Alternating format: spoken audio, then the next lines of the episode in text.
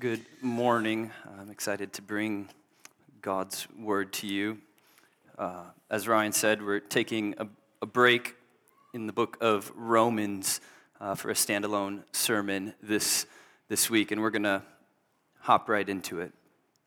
Uh, a German theologian by the name of Hendrikus Berkhof, he once said, the, the 20th century Church of Christ is spiritually unable to stand against the rapid changes that take place around her because she has not learned to view history from the perspective of the reign of Christ. For that reason, she thinks of the events of her own time in entirely secular terms. She is overcome with fear in a worldly manner. And in a worldly manner, she tries to free herself from fear. In this process, God functions as no more than a beneficent stopgap.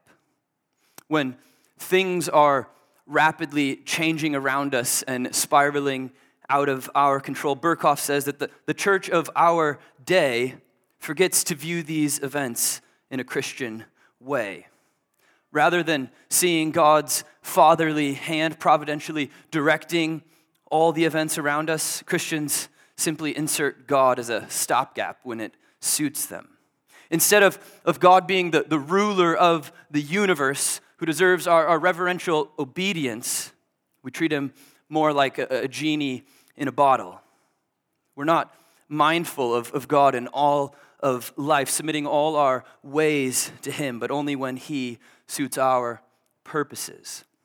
When we view our circumstances in an entirely secular and naturalistic way, only inserting God when we want to. Notice what he says here. He says, We begin to be overcome with fear in a worldly manner. And in a worldly manner, we try to free ourselves from fear. So instead of entrusting ourselves to God and fearing Him in fearful times, we adopt worldly solutions, ungodly solutions to our problems. We're tempted to lie and to cheat, to steal. We may try to, to cut corners and compromise our biblical principles to get ahead. We might fear the, the possibility of losing our jobs or our 401ks, and so we worry and we are anxious.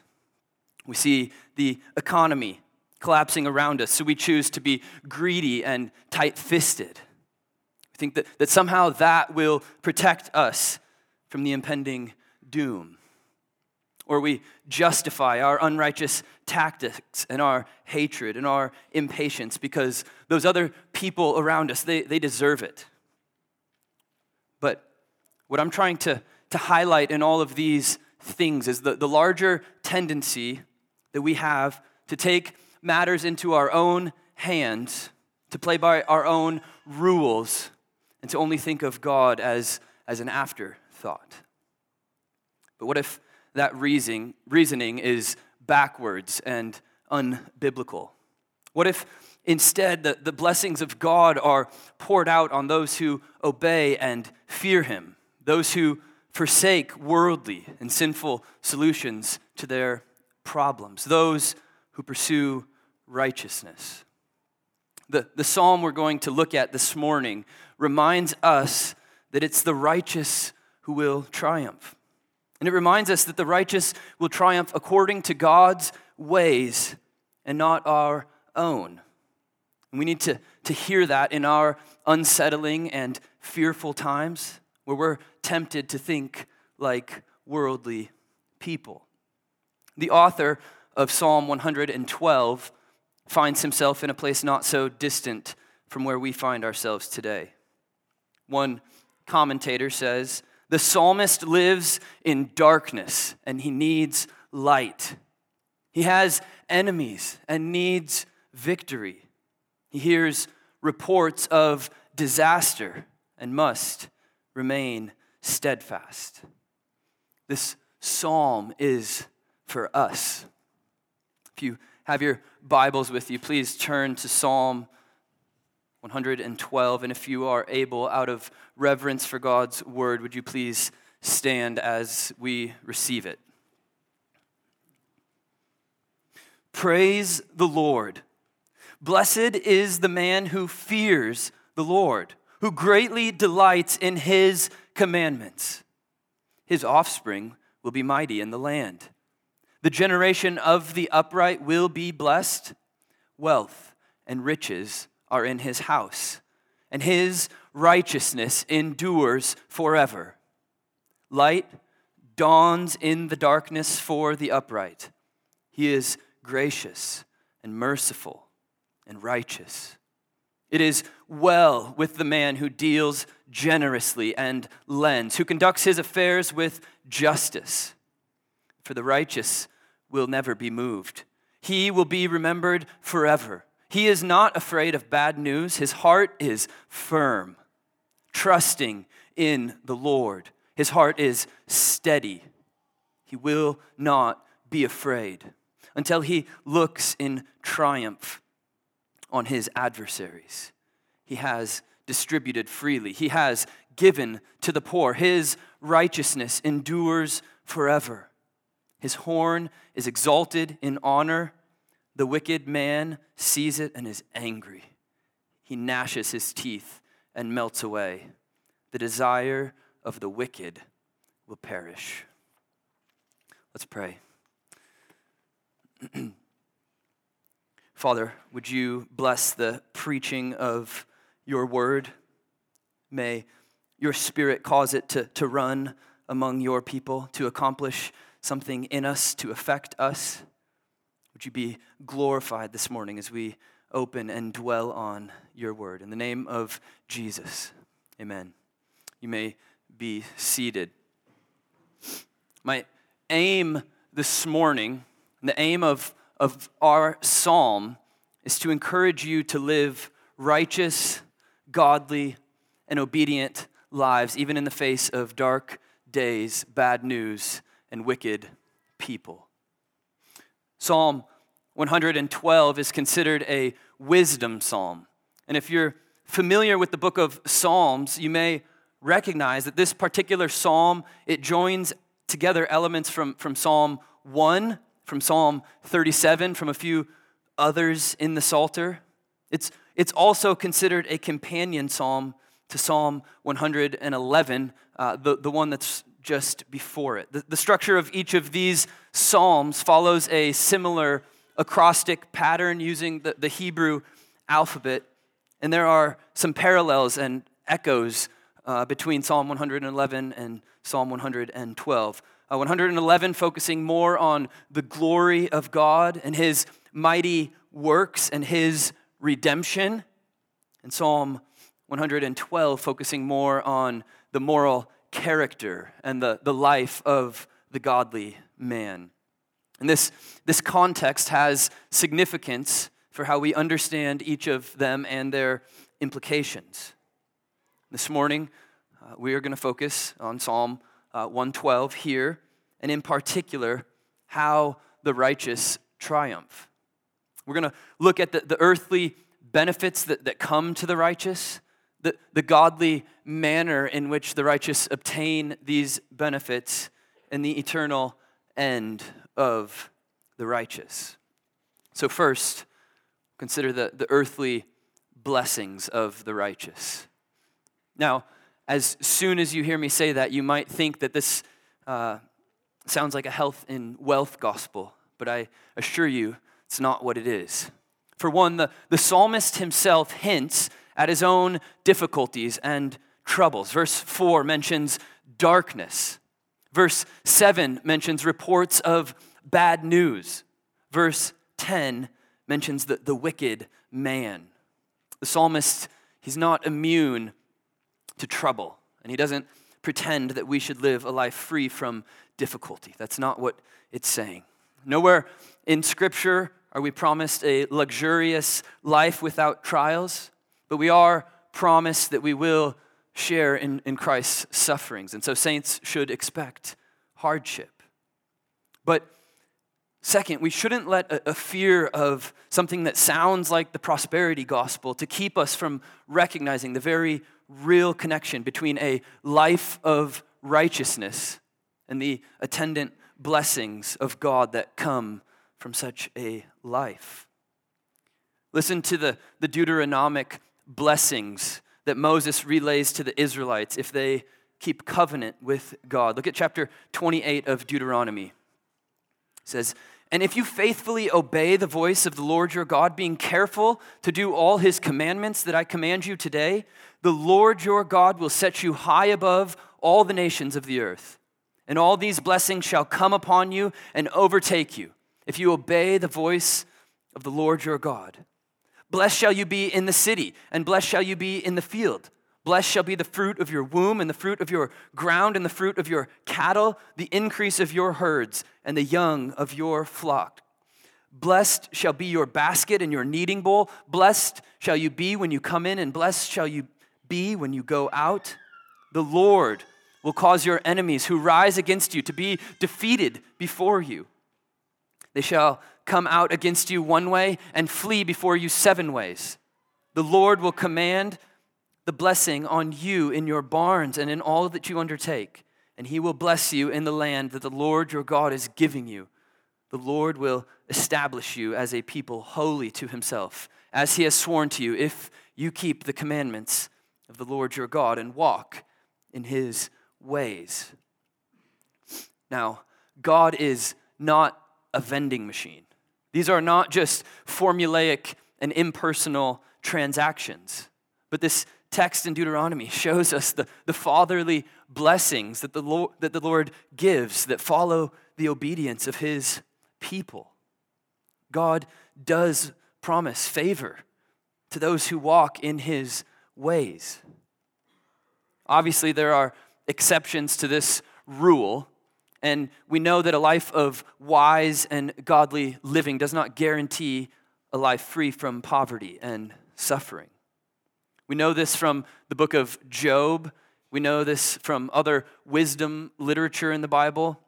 We see it in the life of the apostles. We know it even in our own lives.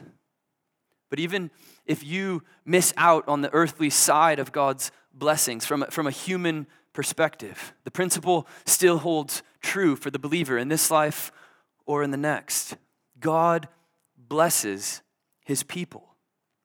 So, having that background in mind, I want to return to, to Psalm 112 and I want to highlight some of the earthly blessings promised to the righteous in our text. Look at verse 1. Blessed is the man who fears the Lord, who greatly delights in his commandments. The first earthly good granted to the righteous is that they are blessed, they are joyful. But even more than that, they know that they are right with God. This is the, the blessedness of the man from Psalm 32 who knows that his sins are forgiven. And being forgiven. This is the man who delights in obeying God.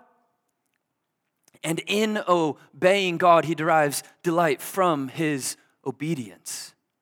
He fears the Lord. He loves the Lord. He obeys the Lord, and thus he has joy. This is the, the foundation of all the other blessings. This is what sustains you even under a hard providence. Next, we're told in verse 2 that his offspring will be mighty in the land. The generation of the upright will be blessed. We see that the, the Lord is generationally faithful to his people. Exodus 34 says that his mercy extends to a thousand generations towards them that love him and keep his commandments. For those of us who are parents, we hold on to this promise that the descendants of the righteous will be blessed. So we take great care to, to live righteous and upright lives in obedience to God's word. And as we discipline and educate and train up our children, we have great confidence that our children will see our faith and embrace it as their own. Further, we see that the, the righteous will have children that are mighty They'll be valiant. This is a, a, term that's used in, in military context. And, and here it's, it's forward looking. The offspring of the righteous will inherit positions of influence and stature. They will be mighty in the land. Matthew Henry says, When good men themselves are happy in heaven, their seed, perhaps, are considerable on earth, and will own that it is by virtue of a blessing descending from them.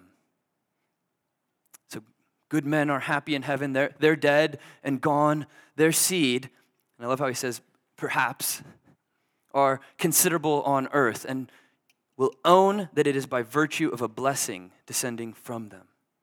If you've had the, the privilege of living downstream from believing grandparents, believing parents, you know the, the reality of this blessing. We, as Christians, we can't afford to view our children in secular terms. We can't raise them in worldly manners, or we will perhaps miss out on these blessings. Third, our text then assures us that God will provide for the righteous. He will not leave them in want. Verse 3 says, Wealth and riches are in his house, and his righteousness endures forever. Material blessings are a gift. They enable and empower us to bless others, to get things done. And we have to be careful not to, to view wealth and riches as though there's sin just in, in the things themselves. Obviously, dollar bills and bank accounts don't sin, it's our hearts that sin.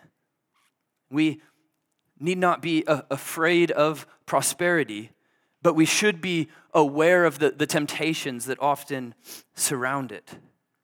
But because material blessings are given by God, we should have a, a positive view of wealth. We should receive it with gratitude for the gift that it is. We should use it for the sake of God's kingdom and His glory. However, and this verse reminds us, we must also keep in mind that, that spiritual blessings, they eclipse material blessings in their glory. One commentator captures this by saying that grace is better than gold. We must remember, as the psalmist tells us here, that, that righteousness will outlast riches.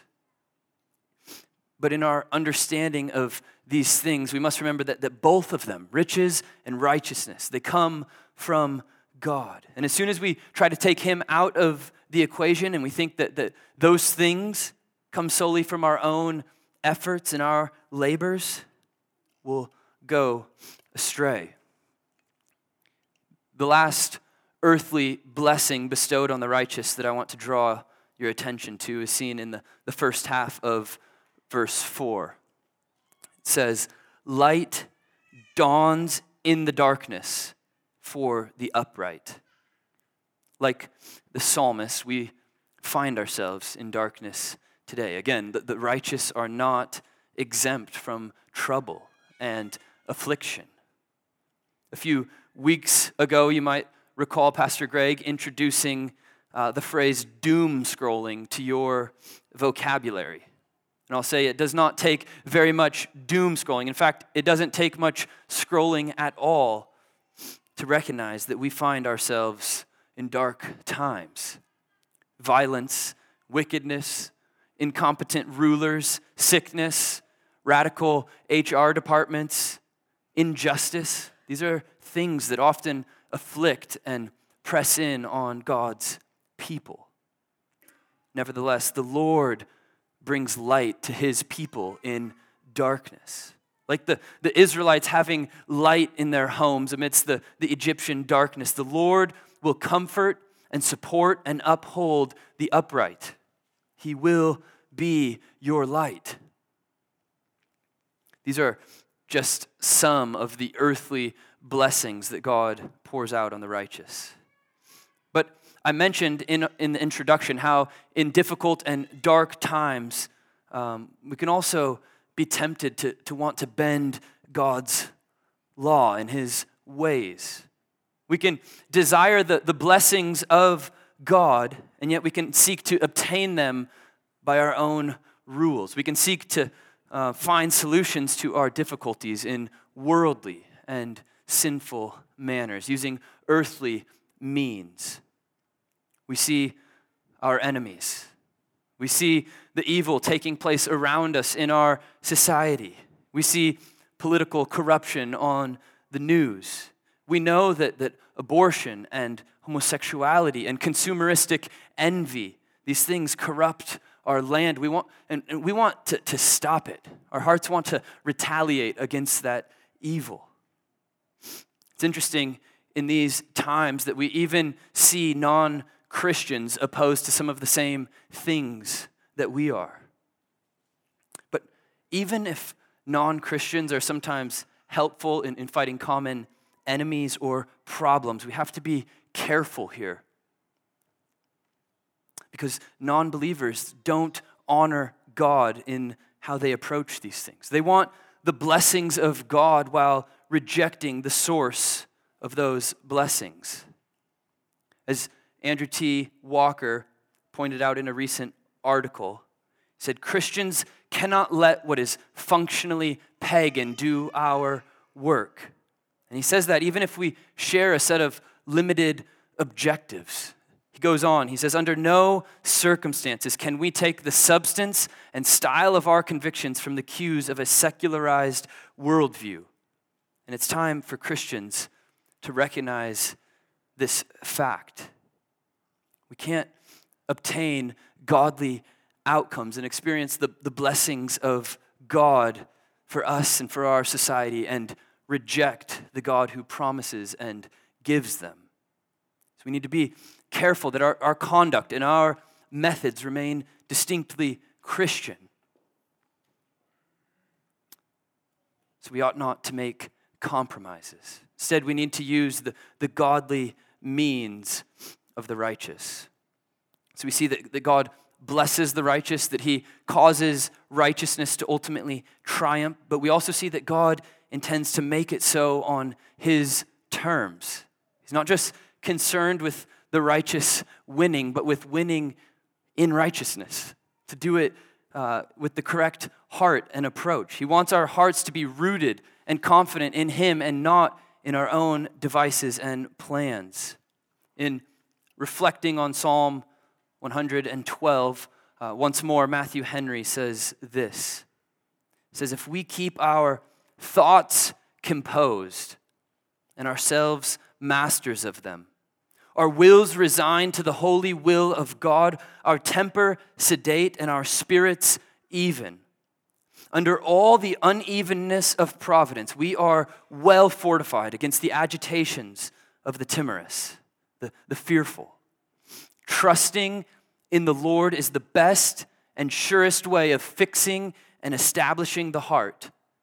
By faith, we must cast anchor in the promise, in the word of God and so return to Him and repose in Him as our rest. The heart of man cannot fix anywhere to its satisfaction, but in the truth of God, and there it finds firm footing. When our hearts are agitated, we need firm footing in the truth of God's word. And when we face difficult decisions and darkness, the thought, what does God say, must have the ultimate authority in what we do and in how we respond. And as a church, we ought to hold one, or, one another accountable um, as we attempt to live according to God's word. So, looking back at our text, what does Psalm 112 tell us about the, the means of the righteous? If the unrighteous are deceived as they aspire after happiness by nefarious and unlawful practices, as Calvin says. He says the unrighteous aspire after happiness by nefarious and unlawful practices.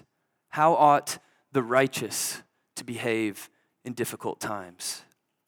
For one, they ought to be gracious, merciful, and righteous. Second half of verse 4 says that the righteous man, he is gracious, merciful, and righteous. This is the, the disposition of the Christian in dark times.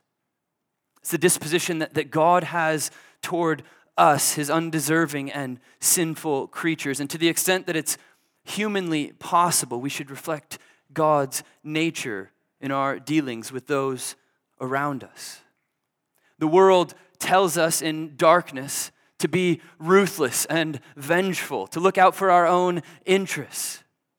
God tells us not to repay evil with evil, to look out for the interests of others before our own. This does not require you to be spineless in dealing with the evil that's around you, but it does obligate you to always act in mercy and love and care for your neighbor as God's law requires of you. So ask yourself in addressing the, the people and the, the problems around you, does your character reflect the character of God who is himself gracious and righteous and merciful? Is your standard in your response? Is it God's word or is it simply just your own feelings? Next, Psalm 112 shows us that the righteous person shows great generosity. Verse 5 says, It is well with the man who deals generously and lends. Verse 9 adds, He has distributed freely, He has given to the poor. God, He blesses the, the righteous with plenty, not so that they can penny pinch and, and cling to their wealth, but so that they can deal generously with those in legitimate need. In uncertain economic times, we're tempted to be greedy, to, to hold on to whatever we have, to be miserly. But conversely, in God's kingdom, that logic is inverted. We're told that it's better to give than to receive, that God blesses us so that we might bless others, even our enemies. The New Testament, Paul reminds us in Romans, he says, To the contrary, if your enemy is hungry, feed him. If he is thirsty, give him something to drink, for by so doing you will heap burning coals on his head. Do not be overcome by evil, but overcome evil with good. This goes against our natural inclinations, but this is the way that, that evil will be overcome. So you should trust God in it. However, what this isn't saying is that we should just be unwise with our generosity, just throwing it to the wind. Our generosity doesn't preclude good stewardship and prudence or even having a budget. Verse 5 of Psalm 112 tells us that the affairs of the righteous are conducted with justice. The, the implication is that your generosity does not need to just be indiscriminate or that you should feel bad saying no to some people in your generosity. So, yes, you ought to be generous, even to your enemies in legitimate need, but you also must make the right decisions, the just decisions, ordering your generosity according to your obligations. This is how the, the righteous person gives. Lastly, Psalm 112 speaks to the confidence and courage of the righteous. Verse 7 and the beginning of verse 8 say, He is not afraid of bad news. His heart is firm, trusting in the Lord. His heart is steady. He will not be afraid. The righteous do not fear people or things because their ultimate fear is in the Lord. They are firm and secure and confident in their faith, not because of their own willpower and strength, but because the Lord steadies their heart. Their trust is in the Lord and not in themselves. We cannot afford to adopt the, the world's means and methods in, in seeking to overcome our difficult situations. Our hope of, of God's blessings must come in accordance with God's word.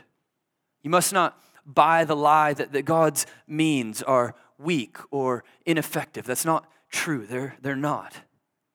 We must be confident and courageous, knowing that God's word is sufficient. We must be generous with what we have. We must act with grace and mercy and righteousness. So, if you're doing that, then keep doing what you're supposed to be doing. Keep obeying God. Trust that the eternal result of the righteous is certain. This brings us to our last point this morning. That is the, the eternal result of the righteous. Notice how Psalm 112 contrasts the, the outcome of the righteous with the outcome of the wicked.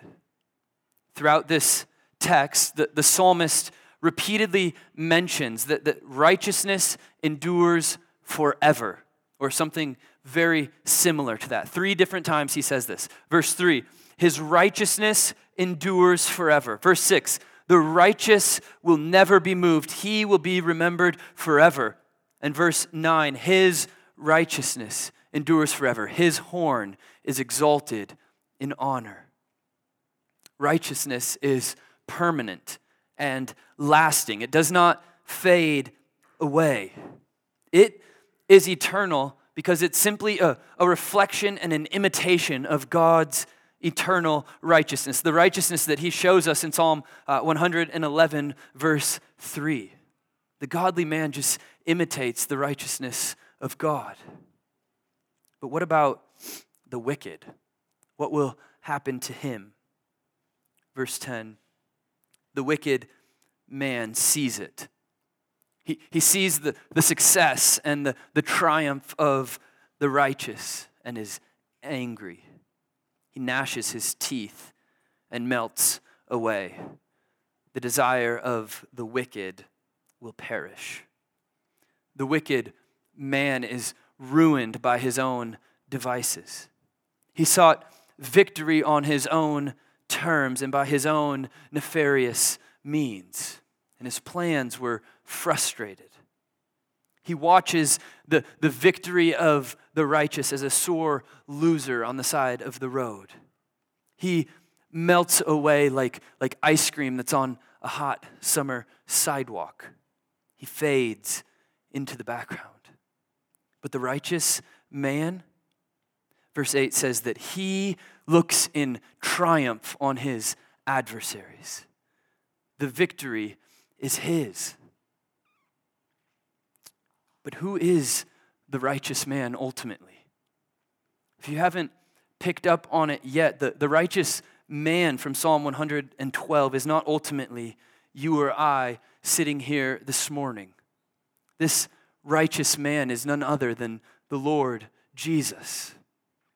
And how do we know that the, the righteous will triumph?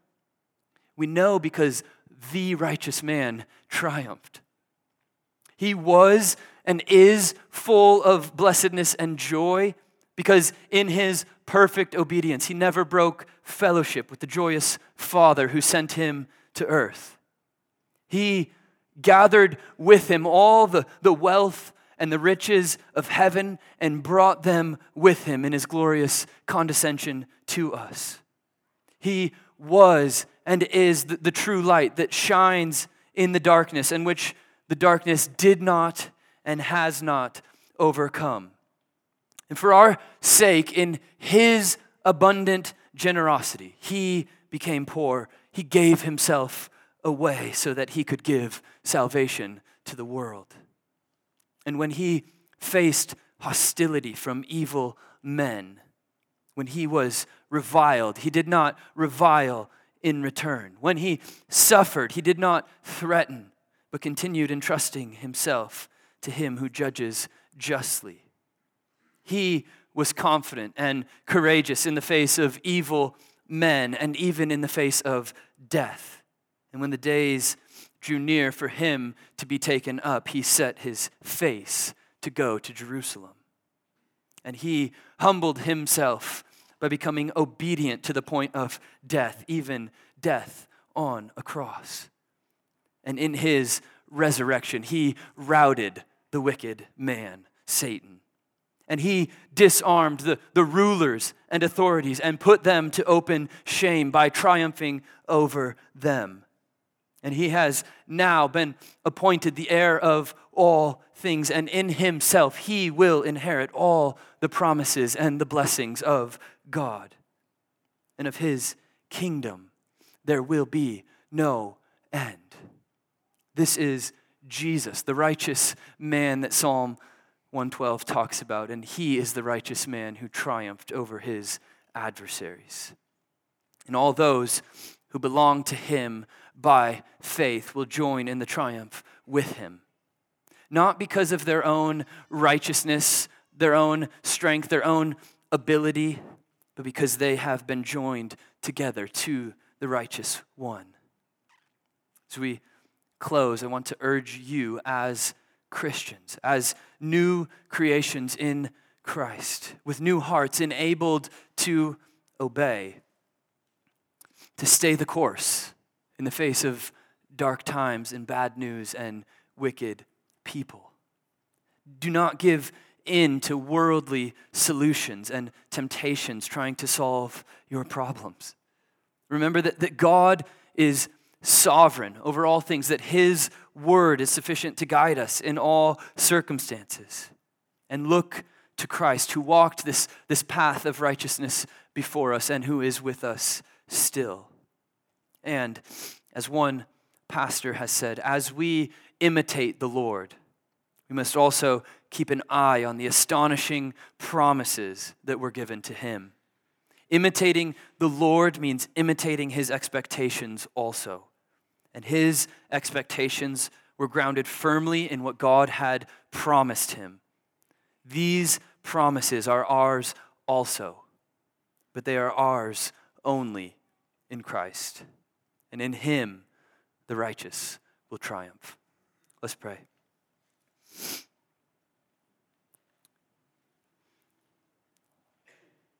Lord, we know that you triumphed with pierced hands and feet.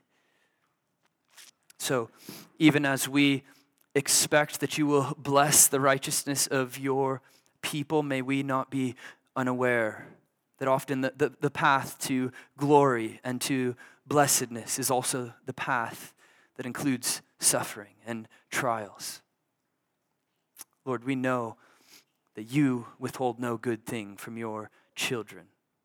And Lord, when, when the pastures are green, may we receive it with humble gratitude from your hand.